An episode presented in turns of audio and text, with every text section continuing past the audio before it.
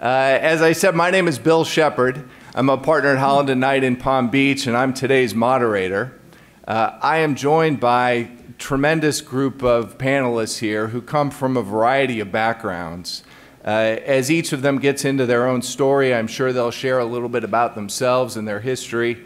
I want to give you a little bit about what brought me to this topic and, and my own background, and then share a little bit about them. So, uh, some of you may have known me when I was the statewide prosecutor for Florida. While I held that position, uh, one of the major initiatives that we worked on was an outgrowth of uh, a tremendous problem that we were seeing throughout South Florida, and that was marijuana grow houses. Marijuana grow houses were everywhere. Uh, you could get a house with a signature loan, the bank would fund your house, no money down 99 plants would go in, you'd harvest it, and move on to the next and leave behind a skeleton of a home that uh, the bank ended up having to foreclose on that was worth a, uh, almost nothing compared to uh, what it would have been had you not turned it into this cultivation factory. You ask why were there 99 plants? Because the DEA at the time uh, had, a, had a sort of de facto rule uh, that if there were less than 100, they wouldn't take the case. So apparently that legal, me legal memo was shared with everybody in the uh, grow house business, and they all had 99 plants. But the problem was, too, at the time that it was the size of the plant and the weight of the marijuana uh, that determined the punishment. And it was sort of the view of the law enforcement community at the time that if you took over a house you set up all the hydroponics and the lights and the, the schedules and you brought in workers to do it. Your intent was pretty much the same on day one when they were tiny little buds as compared to right before the harvest when they were six feet tall. So Nick Thompson, who was a legislator from Sarasota in the Florida House, put forward a bill called the Marijuana Grow House Eradication Act. Uh, Mark Trouville, the head of the DEA, the chief federal law enforcement authority was there for the, uh, the uh, kickoff of the bill. The Attorney General, Bill McCollum, was uh, a leader on this. Uh, Lieutenant Governor Kottkamp and, and Governor Crist were, uh, were supportive of the efforts, and, and Governor Crist ultimately signed it. Nick Thompson said, We're not going after the dorm room grower. We've got a limit here at five plants. If you have less than five plants, we're not going after you. If you've got more than five plants, it's a business, not a party, and we want to shut you down. That was the state's view at the time. So, if you jump forward a little bit, and this is where our panelists can be more helpful than I, they will explain to us why today, in the town of West Palm Beach, where I live in practice, across the street from the City of West Palm Beach Police Department, between the police department and the coffee shop that most of the police officers go to on their break is a marijuana distribution center. Just on the other side is another marijuana distribution center. And half a block down next to City Hall is another marijuana distribution center. The federal courthouse is on that same street, just up the hill a little bit, all within walking distance of, uh, of three folks who years ago uh, would have been a, a, prime target for a variety of criminal enforcement actions uh, by state government officials. So the law has changed. Director Roth gave us a powerful, powerful presentation right before this, and it's difficult to follow his, but one of the themes of that was the importance of the rule of law and for people to stand up to the rule of law. And when people are challenging it and appeasing those who would ignore the rule of law, that others need to stand up to them. But the debate now in our state and really in our country is what should the law be? What is the process for that? Fortunately, to help us talk about that this morning, we have a number of great panelists, and I will give you a, a brief introduction of each. Uh, the Honorable Dr. Bertha Madras joins us from the Harvard Medical School. She does research in, in this area, very significant research on the medical impacts of marijuana, cannabis, uh, on different age cohorts, different people of different conditions, has served not only as a scientist and a researcher in this area, uh, but in the Office of Drug Control Policy and served uh, very significantly in the White House efforts uh, on federal drug control uh, issues during her time in the administration. So I look forward to, to hearing from her and having her sort of lead off our conversation and sort of set the table on some of the medical issues uh, that, that we face uh, when we're all trying to grapple with this. Um, uh, Dan Russell is at the end of the table. Dan is from the Dean Mead Law Firm, where he is the head of their uh, medical marijuana, cannabis, and hemp practice. He serves uh, as well at, at, the appointment of the Agriculture Commissioner, Nikki Fried, who could not be here with us today, but he serves on her advisory panel. Uh, works with clients who are interested in exploring opportunities uh, to get into this business, to do it lawfully, and to uh, address licensing requirements uh, and certain statutory requirements uh, that he helps them navigate in Tallahassee. Jeff Kottkamp, uh, as all of you know, served, uh, served as our lieutenant governor, uh, and it's great to have him on this panel. He serves in Tallahassee also now to assist clients who are facing similar questions and trying to uh, address the, the legal structure so that they can have businesses that comply with state law uh, and in instances where there are opportunities to address unanswered questions in state law to help the legislature resolve those matters. Uh, and I think he can be very helpful to all of us in talking about sort of what is the future of state cannabis law. Uh, and then lastly, Professor uh, Bolitho, to my left, who was at AUSA in Tennessee, is now a law professor uh, but also served as the uh, chief of staff to the deputy attorney general at the Justice Department. He came in in the administration right after my good friend Jim Cole, who was the deputy attorney general who wrote the Cole memo, which uh, some of you may be aware of dealt with federal enforcement priorities and whether or not the federal government was going to do anything about marijuana uh, state laws as they were developing and sort of just taking off uh, uh, speed. So he's going to provide a great, I think, insight to us, uh, both as a law professor and trying to grapple with some of these supremacy issues, and and how do we explain to uh, to the ranch hand that Justice Thomas was talking about last night, who sees the stop sign and it says S T O P, stop how do we explain to the, to the law students, to the lawyers at our firm, to our own children, how the federal law can say one thing and the state law another? And how do we reconcile that?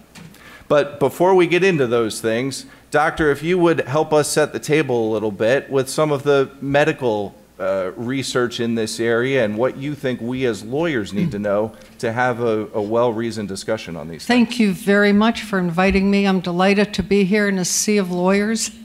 Um, Professor Irving Roth gave a stunning speech just a few moments ago as a Holocaust survivor.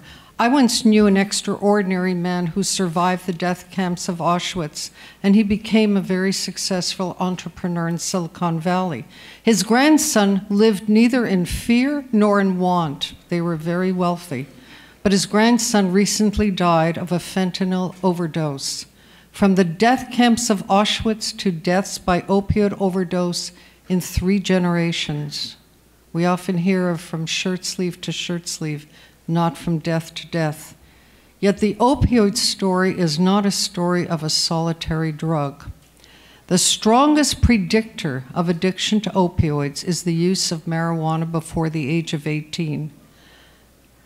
While death is the ultimate catastrophe, psychoactive drugs with abuse potential do not necessarily precipitate an overdose crisis or death as dramatically. But other drugs can be markedly detrimental to the brain, to the body, to behavior, and to others. This is about public health and safety. Florida currently is in phase two of a national campaign which began in the, in the late 1970s to to first medicalize, normalize, and then legalize marijuana. Today, I weave for you a narrative through delusion, doubt, denial, and f- defraud. It's a harsh and uncharacteristic terminology for someone who is a scientist, and it's distinct from my usual rational, objective self. But as I approach my 100th birthday, and that's because I do a little bit of rounding, I am more disinhibited than ever before in speaking outwardly about this problem. Why do I call this delusional? A friend of mine who organized a massive health clinic in the Haight Ashbury district in the 1960s during the Summer of Love, he's a physician. When I once asked him, sitting in the back seat of a car as we were going to $60,000 a month Malibu treatment centers, I said, What, in your experience, is the worst drug that you've ever encountered? And he said, I've seen 40,000 patients over the years, over decades, people rushing to San Francisco to this area because of the drug culture. And he said, It's a very simple and fast answer marijuana. I said, What? That's impossible. You've seen heroin, cocaine, methamphetamine, deaths, destruction, IV, HIV, AIDS. He said, No, marijuana, because it is the most self delusional of all drugs. So, Miley Cyrus, Willie Nelson have publicly sworn off the drug. They've given their reasons but for many years they were strong advocates of it. Why do I use the terminology doubt? Big Tobacco invented the techniques of scientific disinformation in a campaign to deny the harms of smoking. In a previously secret document, the industry acknowledged that doubt is their product, doubt of the scientific veracity that has emerged. The marijuana industry and its proponents have cast doubt on every morsel of scientific evidence of the adverse effects of marijuana. We have at least 32,000 manuscripts currently, and we're still counting. While reasonable people may take a different point of view on marijuana, proponents, investors, industry lobbyists have enabled a large swath of our population the media, college students, youth, and users above all to believe that it is safe, it is harmless, it is beneficial, and it's touted as a treatment and a curative for over 200 medical conditions, and also that it is a victimless activity that every human being has a right to exercise. In a landmark federal court case, when I was the sole expert witness for the Department of Justice in the Eastern District of California, I witnessed for the first time every effort to de- deny the science to categorize marijuana as an ordinary commodity. The court case was to deschedule. The defense wanted to deschedule and it's sometimes there are witnesses, I was up against seven of them, um, to reschedule the drug. Judge Kimberly Mueller said, This is not the court, this is not the time. And marijuana remained in Schedule 1. I can, I can easily discuss the reasons. Marijuana is not an ordinary commodity. It contains much more THC now than cannabidiol in the past. Its products are now up to 90% THC, which is the intoxicating, psychoactive, addictive component of marijuana. And why isn't potency important? The higher the potency, the more addiction, the more psychosis, the more impairment, the more accidents. What does the science say? The science says that we have an endocannabinoid system in our brain. It consists of targets, of cannabinoids. The cannabinoids are 2AG and AEA. Don't remember that. I won't test you on it, I promise. and two receptors, the CB1 and CB2. This cannabinoid system is crucial for normal brain development and for brain function. Many people suffer, suffer the negative effects of marijuana, but we don't have full documentation of it because billing codes do not incorporate marijuana as a cause. It's not screened for in the medical community. THC can induce a number of adverse consequences, and my acronym for it is called the BAD APS, BAD hyphen APS, just to make it easy to memorize. B stands for brain changes. The hippocampus, which is the heart and soul of learning and memory, shrinks as a result of chronic heavy use of marijuana. This was denied in the court case. The, um, the attorney for the defense said, uh, that's all correlation, not causation. And I said, in that case, every person who initiates marijuana use must have something different in their brain because so many studies are supporting that marijuana changes brain structure, brain connectivity. A stands for addiction. There are more people addicted to marijuana in the United States than any other drug except for alcohol. And it's not legal at the federal level like alcohol or tobacco are. If youth start very early, prior to the age of 17, the substance use disorder, marijuana use disorder, is 5% within the first year, uh, sorry, it's 10% within the first year and 20% by year four. Those numbers are halved if it's introduced at a later age. D stands for de defects in an impairment of cognition, of intellectual development and intellectual performance. This again was fiercely combated by the industry in that court case. An example of this recently, I spoke to a DC councilwoman who challenged me on cognitive impairment. I sent her 50 manuscripts, citations for it out of 1,000 that exist in the literature.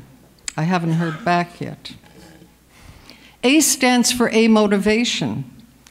Again, there are three longitudinal studies that show that people who have used as a function of age of initiation, as a function of how much they've used, are much more likely as adults to be on welfare, to be unemployed, and to not have a college degree. On this, the industry has cast doubt. P stands for psychosis. Yes, we're back to reefer madness. The industry has cast doubt on an overabundant amount of information on psychosis, calling it correlation and not causation. What are some of the issues? What is psychosis? Psychosis is paranoia everybody in this room is, is, is going to uh, poison my water when I leave this room. It is bizarre thoughts. I actually see somebody jumping into a swimming pool in their iPhone. It's disorganized thoughts because the lights in this room are so bright, the carpet is shining back at me, and the circles are beginning to penetrate my, my teeth. It's Hallucinations. I actually can visualize this candle walking away, or this bottle of water, there's three goldfish swimming in it. It can arise for many reasons, but it can lead to schizophrenia, the ultimate problem.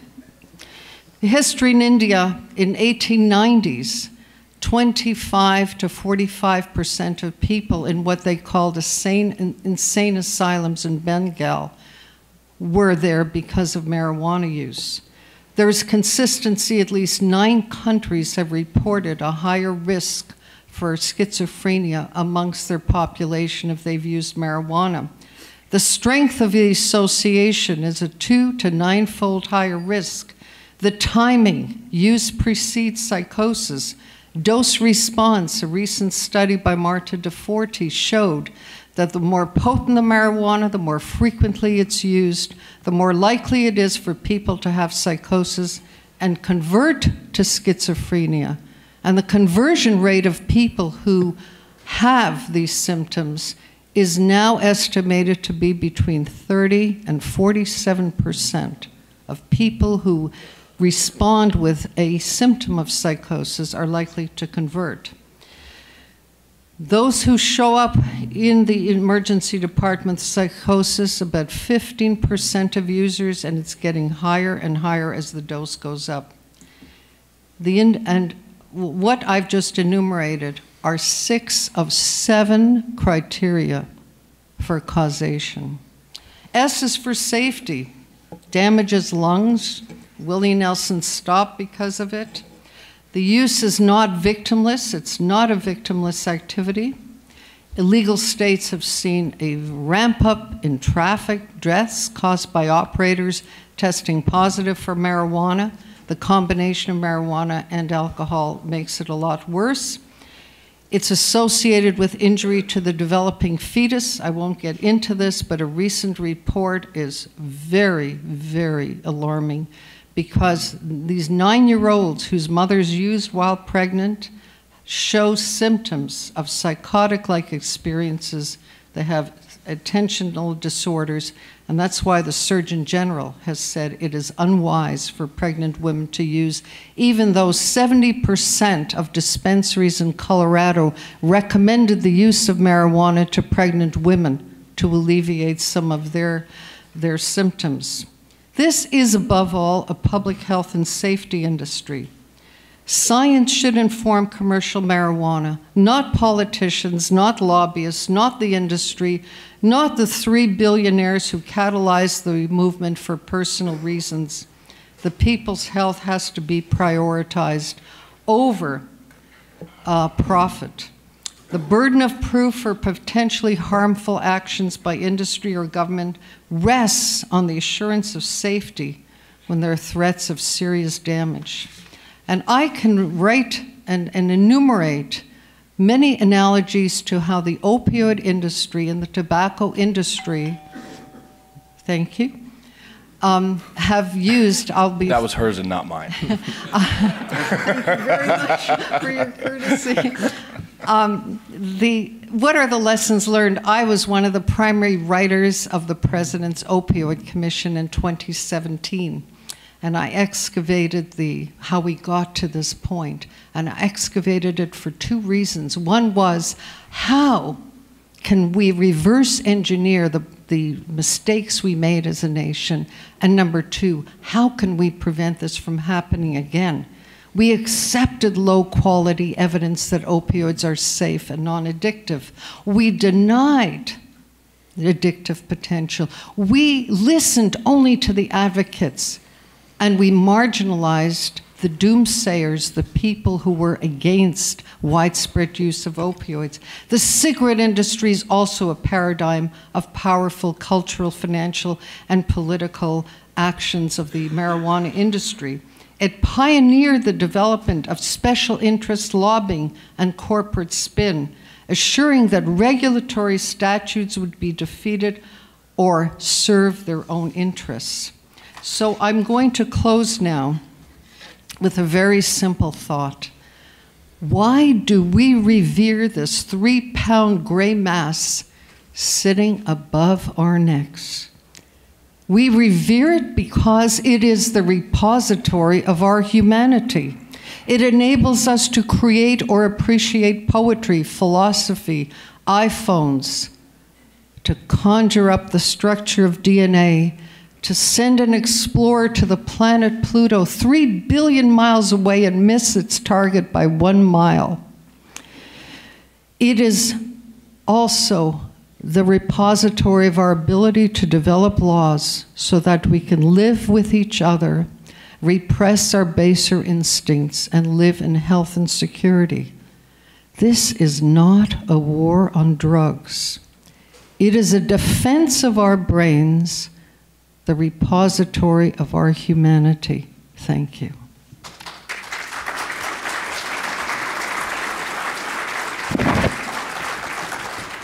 Doctor, thank you, thank you very much for those, uh, those thoughts and your career and, and work in this area. Uh, Dan, she set a pretty tough table for you. Yeah, I think, are we done? Yeah, right. I think you may be done, but uh, I, I'd like to. Uh, I'd like for those of us in the audience who perhaps have not, uh, you know, followed it as closely as you have in the development of the the constitutional amendments and the the uh, legal structure here in Florida. Uh, the efforts that the Florida Bar has tried to give guidance to lawyers, and maybe other bar associations giving guidance to lawyers around the country. Give us, uh, give us your perspective as a lawyer who operates in that area. Uh, sure. Thank you so much. Um, thank realize, you to the group for realize that, of me. course, you have a Fifth Amendment right not to talk to us about any of No, this. no, no problem. No pressure. No, no, we're good. We're good. Um, so when Jesse called me a couple of months ago, it actually started when he came and made a presentation in Tallahassee. Um, I saw what he was presenting on, and I said, well, if you're ever interested in the future of having um, more of a debate and less of a presentation, I'm available. Uh, I didn't realize I would be going after Dr. Madras when he called for this opportunity. I may have thought again. So anyway, Thank you very much for having me. This is an amazing group. Um, this is my first time at the Federalist Society. Uh, I was honored last year, actually, I was appointed by Commissioner Fried to the Medi- Medical Cannabis Advisory Committee and to the Second Circuit JNC in the same week, which has said a lot about my career. Uh, I've worked in the gambling business. My first job was in house at a casino, and so here we are. Uh, after Dr. Madras's presentation, I just I want to say I haven't pushed this on the industry. The, the industry, I'm not a pusher. Uh, I'm just a lawyer who sort of fell into this, and, and here I am, and I'll, I'll answer any questions you guys have, but sort of tell you how this has been for me for the last six years, uh, for me and my family. So I, uh, starting with what, what happened last week, uh, just giving sort of a what, what happened last week approach in the state of Florida. In the state of Florida, last week we sold about 1,300 pounds of whole flower marijuana. And that doesn't count the tens of millions of milligrams that were dosed in other formats that would be vaporizers, oils, et cetera. So that's, that's where we are today. We have more than 200 dispensaries, 22 companies operating in the state of Florida under the state law that's been amended time to time over the last six years. I'll provide all that history during my presentation. So in the United States, currently we have 33 legal med- medical marijuana states, in addition to the District of Columbia. We have 11 recreational marijuana states. I don't work in any of those states. I know federal law applies and there's no defense to recreational marijuana.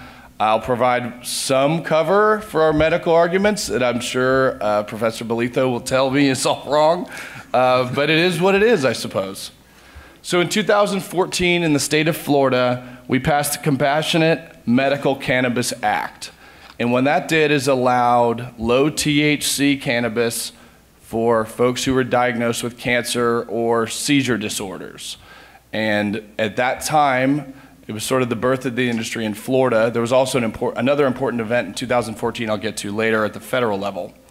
Uh, as you can imagine, when the law passed in 14, there were a lot of businesses interested in being in sort of the genesis of Florida medical marijuana.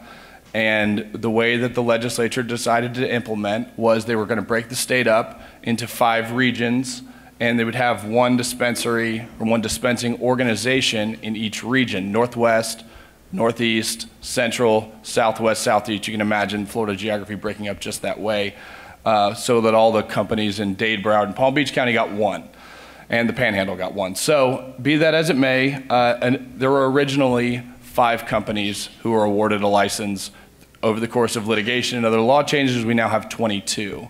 And so my introduction to the industry, I was actually sitting in a duck blind in January of 2014 with a lobbyist friend who said, hey, uh, do you guys have a medical marijuana client? And I said, no, but I'd probably like one. He said, well, let me introduce you to these guys. They probably have no chance of winning uh, a license, but they're going to apply. They, they seem to think they have an idea and a vision.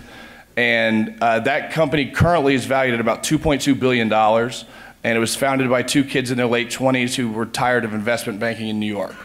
And that, as they say, was that for them. And so my introduction to them led to my introduction to the industry. Um, my wife works in the industry in communications, And we have seen this help people. And I, I know that after the last presentation, it may be hard to envision a world where uh, a child with Dravet syndrome is helped by a Schedule One product, but I've, I've seen it with my own eyes.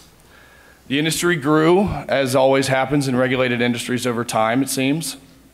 And in 2016, the Florida legislature passed a law for medical marijuana, which was full scale, uh, including high THC products. And those were for folks who were sort of at end of life. Uh, they saw to it that if you were uh, on the way out, I suppose, that maybe this wasn't such a bad thing anyway. Uh, in 2016, also, we passed Amendment 2 in Florida. Uh, we found one thing that 71% of Floridians agree on. I don't know that we agree on anything else at that level. Uh, what happened with the amendment is one, we put medical marijuana and the right to it in the Constitution for Floridians. And the second thing we did is we grew the qualifying conditions. So it's no longer in the state of Florida just for cancer or for end of life or for epilepsy or seizure conditions. It's for a whole host of things, uh, Crohn's disease, and there's also a catch all because you have to have a catch all, it seems like, in. Uh, in, in, Florida when you, when you draft something for the people to vote on. And so you have all of these list of conditions, there's about a dozen of them, and then anything else that's sort of like those as well. And so as our 2,500 recommending physicians have found, uh, there's, a lot, there's a lot of folks who fall into that. We currently have 300,000 plus patients in the state of Florida. I think the, the latest update last night was 306,000 patients. We get about 5,000 new patients on the registry every week there's a current medical crisis on Clematis Street in uh, West Palm Beach with thousands of people with it's these conditions. No doubt about it. And uh, ironically, in the state in uh, in Tallahassee, the building that used to be our Department of Corrections home office, next to it used to be a bank and is now a drive-through dispensary. I'm not kidding. Uh, so, a little history. Um, folks ask, what about hemp?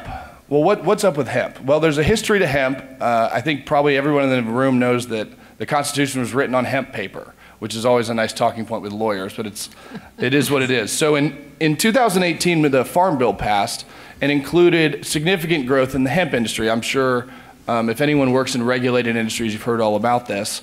Uh, now each state passes its uh, its paperwork up to the to the DEA, which was not all that positive in industry circles, but you can get licenses to grow hemp now. And what is the difference between hemp and marijuana? I'm asked this all the time. I said, well, they're the same, except that how much THC is in it. So if you're at zero THC to 0.3 THC, you have a federally legal cannabis sativa L hemp plant. No problem, nothing to worry about. If you are above that, you are complying with state law if you have a medical marijuana uh, MMTC license, or you're breaking all of the laws if you do not and you have marijuana. So that's, that's the difference there. Um, what do I have, and this is, this is a Jesse Panuccio question that I had to, I just, I have to mention. So the Rohrabacher Farr Amendment, I'm sure um, everyone, everyone on the panel knows about. What Rohrabacher does, it's, it's been in the, uh, as I mentioned in 2014, Florida introduced medical marijuana. In 2014, uh, the Rohrabacher Amendment was placed on the federal budget, and what it does is prevents the DOJ from spending any money to prosecute those who are legally operating in their state with their legal medical marijuana program. There's no defense to recreational. So if you're in the state of Illinois buying recreational marijuana, Rohrabacher doesn't impact you at all. I think if you're buying at the uh, locations in Clematis, it probably does. Maybe it wouldn't. I'm sure we'll hear about that more in a moment. Um, and let's do this. I know that there's a lot of really uh, interesting things to be said on the panel. I'm sure there's a lot of questions. Um, I'll, I'll, leave some time at the end for questions for sure, but thank you guys for having me. I really appreciate it. Thanks so much, Dan. So, Jeff, Dan did a, a nice job of uh, explaining sort of uh, where we where we are now and a, a, little bit of how we got there. What do you see for the future uh, in Tallahassee on, on these issues? Well, I'll give a little bit more backstory too and sure. talk about some of this uh, litigation. But I do want to thank uh, Jason and everyone here for the opportunity to be here. It is, as Joe kind of mentioned, it's just awesome to be with a large group of people that think like you do. Uh, I mean, one of my most cherished possessions is a, a signed copy of Tempting of America by Judge Bork. And, you know, think about the history of this organization and, and how Justice Scalia and Judge Bork played such a huge role in that. It's just great to be here. And, I think for, for Dan and I, you know, we're not here really to advocate so much as just talk about where we are. And uh, we didn't have to be where we are, by the way. Uh, there was a time uh, before the constitutional amendment passed, um, the Senate President Bill Galvano is one of my closest friends, and uh, the legislature was grappling with this. And I said, well, what if I could uh, bring John Morgan in and we could just sit down at a table and try to hash this out and avoid an amendment? And he said, great, that would be a wonderful opportunity. So we did that. And uh, John wanted four things. He said, if, if you'll pass a statute that allows smoking, that is a horizontal regulation that has no caps on licenses and includes pain as a condition, no amendment. Well, that was a no-go for the legislature, so uh, forward goes the movement. I think it was United for Care. I think it was uh, the group that actually uh, John led. So now we're going forward with an amendment. Um, and these guys were smart. They recognized that after the fact there was going to be litigation. And so they brought in uh, former Speaker of the House, Jon Mills, and they drafted uh, what they called an intent document. And it set out as the drafters of the amendment uh, what they, the words of the amendment meant. And it pretty much laid it out. They also, and so then they went to editorial boards across the state to get them to write editorials on the intent document so it would be known to the public when they were voting what they're voting for. So all this is very interesting to me following our textualism uh, panel pr- prior. So now we have the amendment. Uh, as Dan has mentioned, we have some license holders. Uh, most of it, they were either grandfathered in or they got a license to uh, settle their, their legal dispute with the state. Really, nobody has uh, a license in Florida that's ever actually filled out an application to prove they can grow successfully medical marijuana. So we have a cap on licenses, and every 100,000 patients, another four licenses comes available. There's a debate right now of whether we have four available or eight available now that we've gone over the 300,000 patient mark. But in all of this, as uh, the legislature subsequent to the passage of the amendment, passed a statute, and that statute uh, says that the regulation has to be vertical instead of uh, horizontal. So you have to do from seed to sale. You have to grow, cultivate, process, and dispense all under one license. And the key there, again, back to this textualism uh, panel we, we just had, was the constitutional amendment says you can do any of these activities by using the word or. The statute passed by the legislature subsequent to the amendments passage says and. So it mandates a vertical integration. Well, this led a company by the name of Florigrown to challenge the statute, the enabling or enacting statute passed by the legislature, saying it's unconstitutional. They asked Judge Dodson to enter a preliminary injunction, and he did, citing that and or vertical versus horizontal as unconstitutional. The Department of Health then um, or, or, or appealed, obviously, to the first DCA. The first DCA upheld Judge Dodson and said there's a likelihood of success for the preliminary injunction, and we find that this vertical integration uh, is unconstitutional. The department then asked for en banc. The first DCA 4-4 said no, but then reiterated this is unconstitutional. Now the Supreme Court has it. Uh, Jason and the department have filed their initial brief. Florigrown filed their answer brief. Uh, now we're waiting for uh, the reply brief next week. Uh, I filed, uh, this tells you how the great work of Jason and how the Florida Supreme Court has changed. Uh, I filed a, a, brief for one of the interveners, And one of the first things I put in the brief was a quote, my favorite quote from all of our favorite Justice Scalia. Um, you wouldn't have done that a few years ago, Jason. But my favorite quote, because I think it, it sums up so beautifully and succinctly this idea of how you interpret the Constitution. Scalia said, The Constitution says what it says and doesn't say what it doesn't say. And in this case, the argument is in the vertical versus horizontal argument, it says or, not and. And uh, that's the, the, the basis of this argument. So, where do we go from here, uh, Bill? Is we'll, we'll see where this shakes out in the Supreme Court. We should have oral arguments in the next month or two, probably a decision in the early summer. And if they uphold the first, uh, then we go really from an application process where you fill out an application and the department picks winners and losers presumably to a registration process where the department still has criteria that you have to meet. You check the boxes, you pay the fee, you, you get the bond, and, and you're in the business, but you don't have to do all of those activities. It's, uh, I think it would still be possible if the state wanted to allow vertical integration, uh, but if the Supreme Court were to uphold the lower courts on this, it wouldn't be required.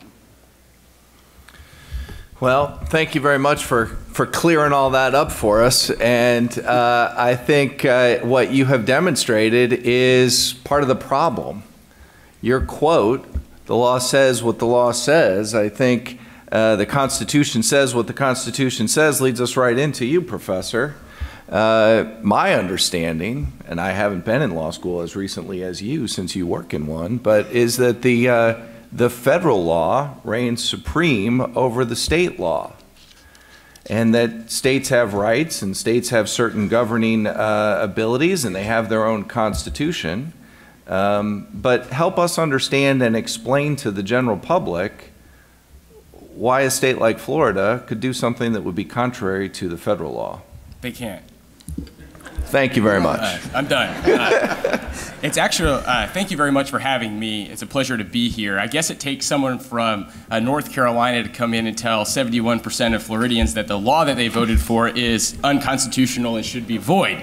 Um, but uh, I really appreciate the opportunity and I'm very impressed by the size of this conference. So let me ask, uh, because I'm a law professor, I think it's only appropriate that I start with a hypothetical. So we have a hypothetical state that decides that uh, it's going to authorize the manufacture, distribution, and possession of child pornography. It's going to charge a licensing fee, and then it's going to impose a tax on those who produce and manufacture the child pornography. If I asked you what your reaction to that would be, my guess is you would say they can't do that because federal law makes it a crime to manufacture, distribute, and possess child pornography. And you'd be right. The same thing is true for marijuana. The only difference is a policy preference. And if you support the rule of law and you stand for the rule of law, what that means is that you support the law regardless of what your personal policy preference is. And as the law currently stands, where is it legal to manufacture, distribute, possess marijuana in the United States? Nowhere, with the exception of the places that have a federal research grant to study it. And unfortunately, what we know and what we've heard is that we're not operating in a world where the federal law is controlling right now. We see, as other panelists have noted, 33 states have medical marijuana. 11 states have recreational marijuana, and the uh, list of states wanting to jump on the violate federal law bandwagon continues to grow. Don't so, forget D.C. Exactly. DC's there the as ultimate well, irony. Is, uh, also ironic. Other thing I thought was ironic uh, when I was reading through Florida's medical marijuana law is that uh, as I understand it, medical marijuana treatment centers in Florida are required to have alcohol and drug free workplace laws, uh, rules. So I thought that was ironic. But I think that uh, if, you, if you support the rule of law and the idea of the rule of law, uh, we shouldn't be comfortable uh, with where we are currently.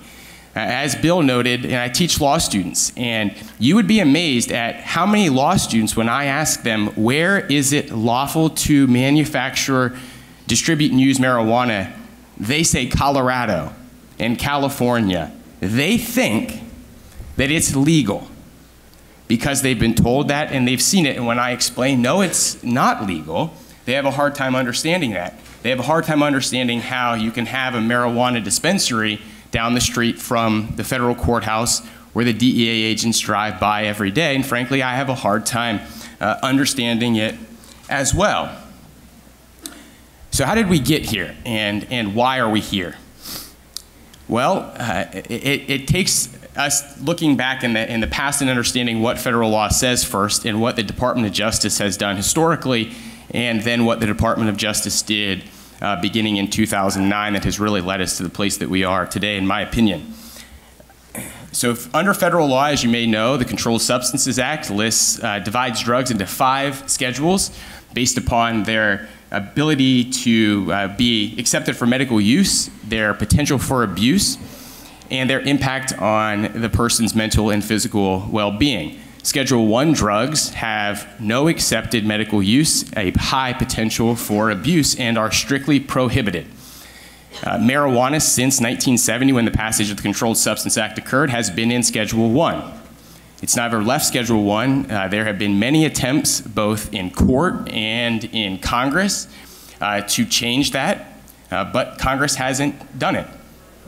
So, as we sit here today, marijuana is a Schedule 1 drug, which means, as far as Congress has, is concerned, it has no accepted medical use. There is no such thing as medical marijuana uh, under federal law. So, for, for about 26 years, uh, states were fairly compliant with that. And then in 1996, California passed something called the Compassionate Use Act. That was really the first attempt at uh, what I think we would call the modern medical marijuana regime. It was a uh, license, a, a card regime where you could, you had an immunity defense if you were a holder of a medical marijuana card. Uh, immediately after that law went into effect, the Department of Justice filed a lawsuit in California uh, seeking to enjoin the law based upon the supremacy clause of the Constitution, which states, which, as you know, states that when uh, federal law and state law conflict, federal law wins. And the district court judge in California agreed and enjoined uh, the Compassionate Use Act and found that it was preempted by federal law. That case eventually uh, wound its way to the U.S. Supreme Court on a different issue. You may be, ha, have read it, the Oakland Cannabis Growers decision, which was established that there is no medical necessity exception in the Controlled Substances Act. Uh, but the district court decision in that case resulted in a, a, an injunction based upon uh, preemption. So after, after that, other states tried from time to time to uh, create medical marijuana regimes, and when they did, the Department of Justice aggressively enforced federal law, whether it be through preemption actions, uh, civil enforcement actions, and criminal prosecutions. And although it didn't uh, eliminate the industry entirely, it made it very risky to engage in medical marijuana, um, and it served as a great deterrent uh, to people, especially opening recreational marijuana up at a state level. So then in 2009, uh, something called the Ogden Memo was written by then Deputy Attorney General David Ogden. The Ogden Memo said if you are a medical marijuana uh, licensee in a state that has medical marijuana, uh, U.S. attorneys should not prosecute you as long as you are complying with state law. Uh, in 2011, uh, there was then the, what's known as the first Cole memo. So in 2011, the Deputy Attorney General was then Jim Cole. Deputy Attorney General Cole puts out a memo that says, ah, the Ogden memo was not intended to allow industrial level production of medical marijuana. And if you're operating some large industrial type facility, uh, we may prosecute you. Then 2013 was the second Cole memo, and the second Cole memo said, well, about the other Cole memo, uh, what we really mean is now we're not going to prosecute you even if you are an industrial size operator, as long as you're complying with state law and not doing some other things like allowing it to be prescribed to children. But in my opinion, more important, on the same date in 2013, August 29th, Attorney General Holder sent a letter to the governor of Washington and the governor of Colorado, which were the two states that, that at that time had recreational marijuana. And in that letter, Attorney General Holder said, We will not seek to preempt your laws. That to me was more significant than informing the U.S. attorneys uh, not to seek criminal prosecution because it effectively meant that we were that the department was going to take no action either in the civil arena or in the criminal arena against these laws. Well, no surprise, since then we've seen a great rise in the number of medical marijuana uh, laws in states and also recreational marijuana laws in states, and largely because absent the federal government seeking to preempt the laws, nobody else can. The courts have ruled, generally speaking, that the preemption clause doesn't have a private uh, right of action and that the federal government is the only entity that can seek to preempt a state law. Uh, the Oklahoma and Nebraska tried to do it. They tried to sue Colorado in the U.S. Supreme Court and seek to preempt uh, Colorado's law, and the Supreme Court refused to hear the case. They, uh, even though the Constitution says that the Supreme Court has exclusive original jurisdiction over suits among the states, the Supreme Court said, well, we still have discretion as to whether we want to hear that, and we decide not to. They did that over the dissent of Justice Thomas, who said it says exclusive and original jurisdiction, it doesn't say discretionary jurisdiction. Uh, but he lost, and that case was never heard. Oklahoma and Nebraska then went to the uh, the 10th Circuit and tried to intervene in a lawsuit that had been brought by some sheriffs who were seeking to preempt the law. And the 10th Circuit ruled the states can't come here because we're not the Supreme Court and the Constitution gives exclusive jurisdiction to the Supreme Court. And it says the sheriffs can't seek preemption because they're essentially private parties. They don't have a right uh, of action under the uh, Supremacy Clause. And although the uh, 10th Circuit allowed a civil RICO lawsuit to go forward, uh, they did not allow any of the preemption lawsuits to go forward. So, absent the department coming in and preempting, there's really no way to do it. So, in 2018, you may be aware, then Attorney General Jeff Sessions said, uh, I'm going to return to the rule of law. That's his words in the memo. And he rescinded all of the previous memos that set off a firestorm. Not only uh, on Capitol Hill, but also within the administration. And uh, without revealing everything that went, went on, I can tell you that uh, the, the president ended up not being happy with that decision because Senator Gardner from Colorado, after the Sessions memo, Senator Gardner from Colorado put a hold on all of the administration's nominees in the Senate and said, No, nom- I will hold every nominee until I get assurance that the department is not going to prosecute marijuana businesses in Colorado. There was a meeting between the uh, president and uh, Senator Gardner. After the meeting, the president came out in support of uh, not enforcing the uh, federal laws against Colorado. And so I think where we are at a federal standpoint is pretty much the same place as we were uh, when we had the Cole memo, only we don't have the Cole memo. It's just being applied uh, in an unwritten fashion, but I think that's the way the department's still operating uh, today. So I think that's an explanation of how we got to the place where there's rampant violations of federal law. And the final point I'll make is it's not only violations of federal law about the distribution, manufacturing, and possession of marijuana money laundering. All the money that's generated from these marijuana businesses is all specified unlawful activity proceeds. Every financial transaction conducted with that money violates Section 1957 and 1956 of the United States Code. Uh, we also, every one of those marijuana medical treatment centers is a facility that is being operated for the purpose of drug dealing Florida's law allows internet advertising. That's in violation of federal law. And anybody who has one of these medical treatment cards and carries a firearm is in violation of 18 U.S.C. Section 922 G3, which makes it a felony to possess a firearm while using drugs. So, thank you.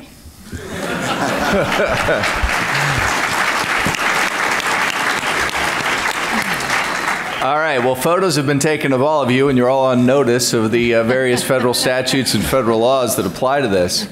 Um, Dan and Jeff, I now understand the medical piece. I have been reaffirmed in my understanding of federal supremacy over state law. Um, how do lawyers operate in this area? How do banks operate in this area who have banking customers that are in this business, landlords who are renting out these shops on, on Clematis Street, who are taking money uh, that clearly is coming from uh, proceeds of the distribution of marijuana? Um, if a criminal defense lawyer was taking a, a case involving other criminal conduct, they would get certain assur- assurances, uh, both from the client that the money comes from some other legitimate source, like a home mortgage or a relative who's in a different business. Um, but h- how is it that lawyers, bankers, real estate professionals can operate in this area uh, without fear of, uh, of the U.S. Justice Department coming and knocking on the door and seizing their assets? So I can address this from my personal experience as an attorney. Uh, when this, when I introduced my first medical marijuana client to my 400 attorney law firm that was based in 10 states, I got a call from the managing partner because we're an oil and gas firm and this is not what we do.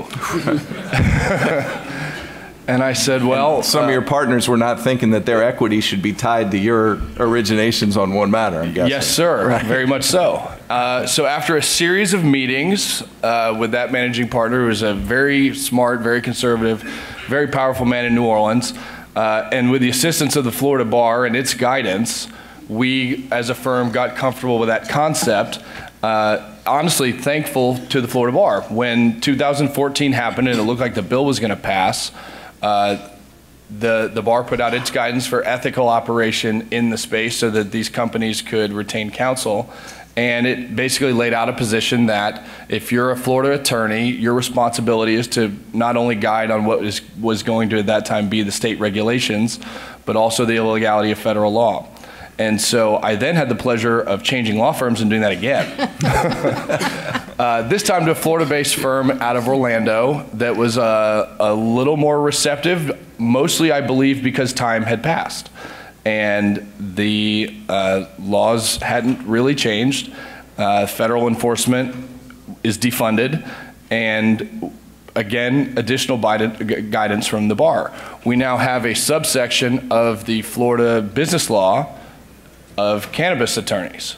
And so it, it's been received. It isn't, um, as much as in this room, it's obvious that the federal supremacy clause in the CSA would make us all criminals. We sleep well at night knowing, well, I may go to prison, but I'll still have my bar license. all joking aside, I guess though, we all have different standards. all, but- all kidding aside, in the in the reality, this is a very traditional practice in the day-to-day operation. I, I look at real estate contracts for leases. I I look at when we're going to expand our dispensary. I submit that paperwork to the state of Florida Department of Health to our Surgeon General for review and approval. As much as it sounds odd, I send strain names to the state of Florida every week that include Bubba Kush and all these other things for approval from the state. Right. And it at some point became normal. So uh, an M and A deal that in another It's- practice might be an M and A deal, in others in other glasses on, you would say that's drug trafficking. Right. But you're, the Florida bar has made you and your managing partner comfortable that drug trafficking with a medical card in violation of the federal law is okay. Here, here's what I would counter that. Yes. There's a question. I'm not. No, no. I, and it's not to you. It's, it's, it's not my position. It's sort of the position of the practice. So I researched the five largest law firms in, the, in America. So these folks have between them around 15,000 lawyers, and they all have a cannabis practice. And of the five largest in Florida, four have a cannabis practice. Yours doesn't. So it's me. And I sleep very well at night. right? and that's it's okay. It, but it's it's not me and Jeff. It's me and Jeff and tens of thousands of people doing this. I, I guess that's that's the reality. I've asked. Uh, Well, well, doctor, let me ask you this. Lots of people sell heroin. Lots of people are involved in prostitution. Um, are numbers really the answer here? Might does not make right. the number of people who are selling heroin and fentanyl is actually not that large because the number of heroin users is probably maybe about a million plus or minus. Um, in, in the case of, of marijuana, I, as I, I, I recommended to the White House um, several years ago, the biggest problem that we have is disinformation, deception, and deceit. We have too many people in our country, and especially youth, that believe that it's safe, it's not addictive, it's harmless, it's their civil right to use. And without proper education of what the science says, people are going to continue to advocate, promote, and continue to use. The most, uh, you know, a little while ago, I was at the Poacher Law uh, Forum in Florida, and I could tell by the audience that uh, we had Carl Hart, who happened to be on the opposition in the California case as well. He was an expert witness for the defense. And I could tell by the audience of young people that everybody was on his side. Every word he said, they clapped. Every word I said, there was dead silence because I was running counter to their, their cultural set of beliefs. And part of the reason, and I wasn't disappointed, I just said, um, it's because the science has not been translated adequately to the public. There are literally about a hundred manuscripts on the association between psychosis and marijuana, more than that. There are, as I said, a thousand manuscripts on the uh, cognitive impairment of marijuana. There are, I don't know, countless number on marijuana's addictive potential if I were to go into an audience of college students and just say, by a raise of hands, how many of you think it's addictive? I may get 10%. How many of you think it has psychotomimetic properties? I may get 5%. And people would not know because they don't know the science. And the more you don't know, the more you're going to think it's safe and harmless because many people use and nothing happens to them.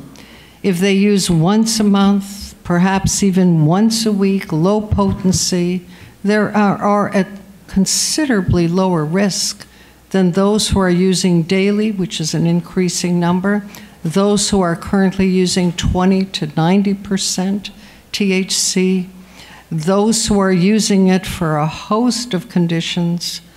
It's really a problem of, of um, mis, misinformation based on denial combined with lack of, of a smooth transition between what the science says and what the public is aware of.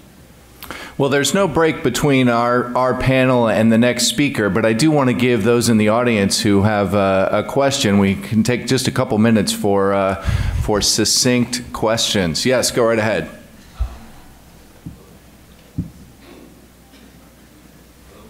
I don't think it's working. Oh, there we go.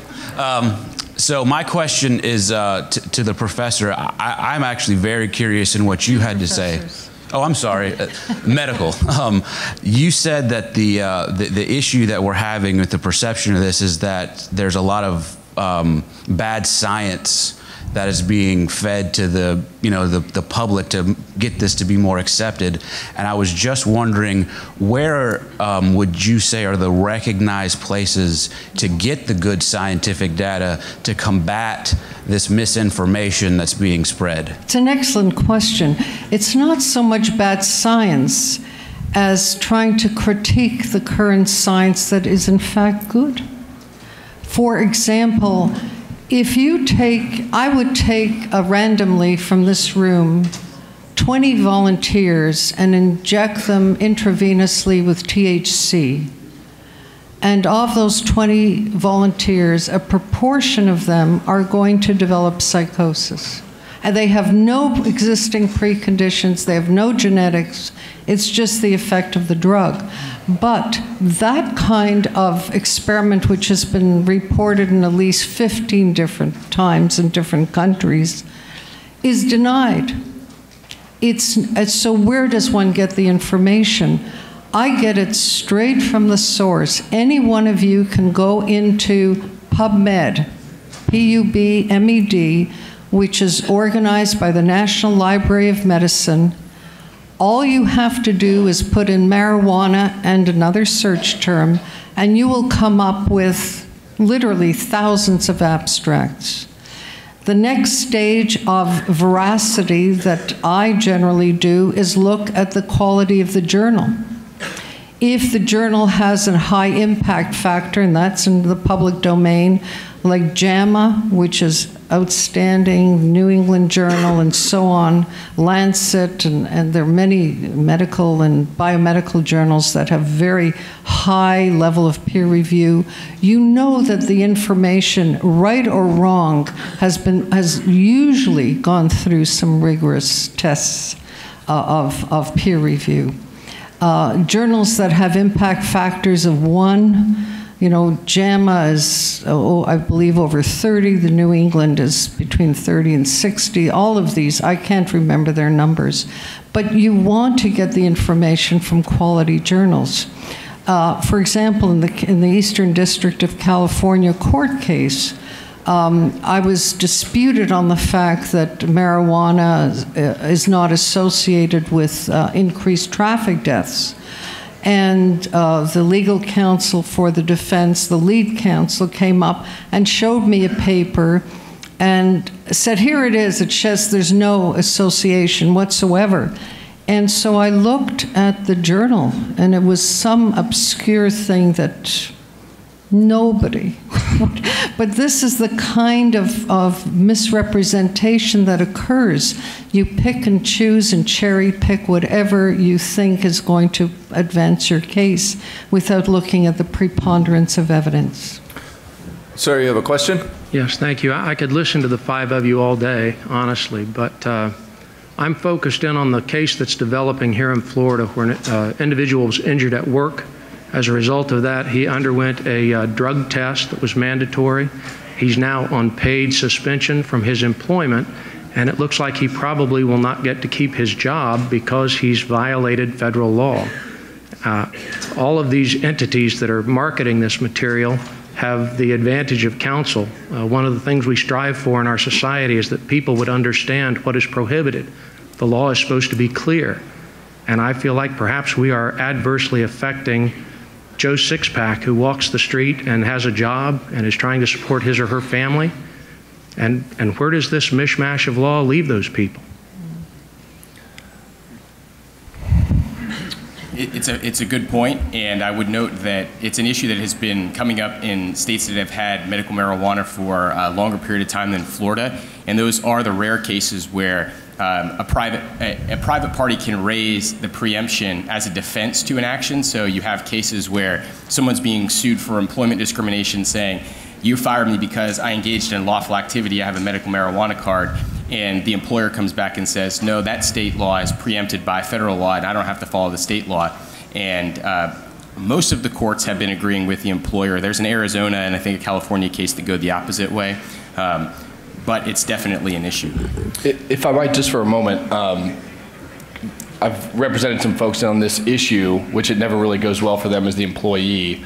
I would only say that um, some of the things that have come up is when the private employers make hiring decisions, the legality or illegality of the substances they have on their you can't use list, if you take marijuana out of the process, uh, the NFL, for example, there's products you can't use for for whatever wellness issues that those folks might be going through that uh, do much more physical jobs than I do. Um, it it's it's an issue in marijuana, obviously, because you're a, a card holder.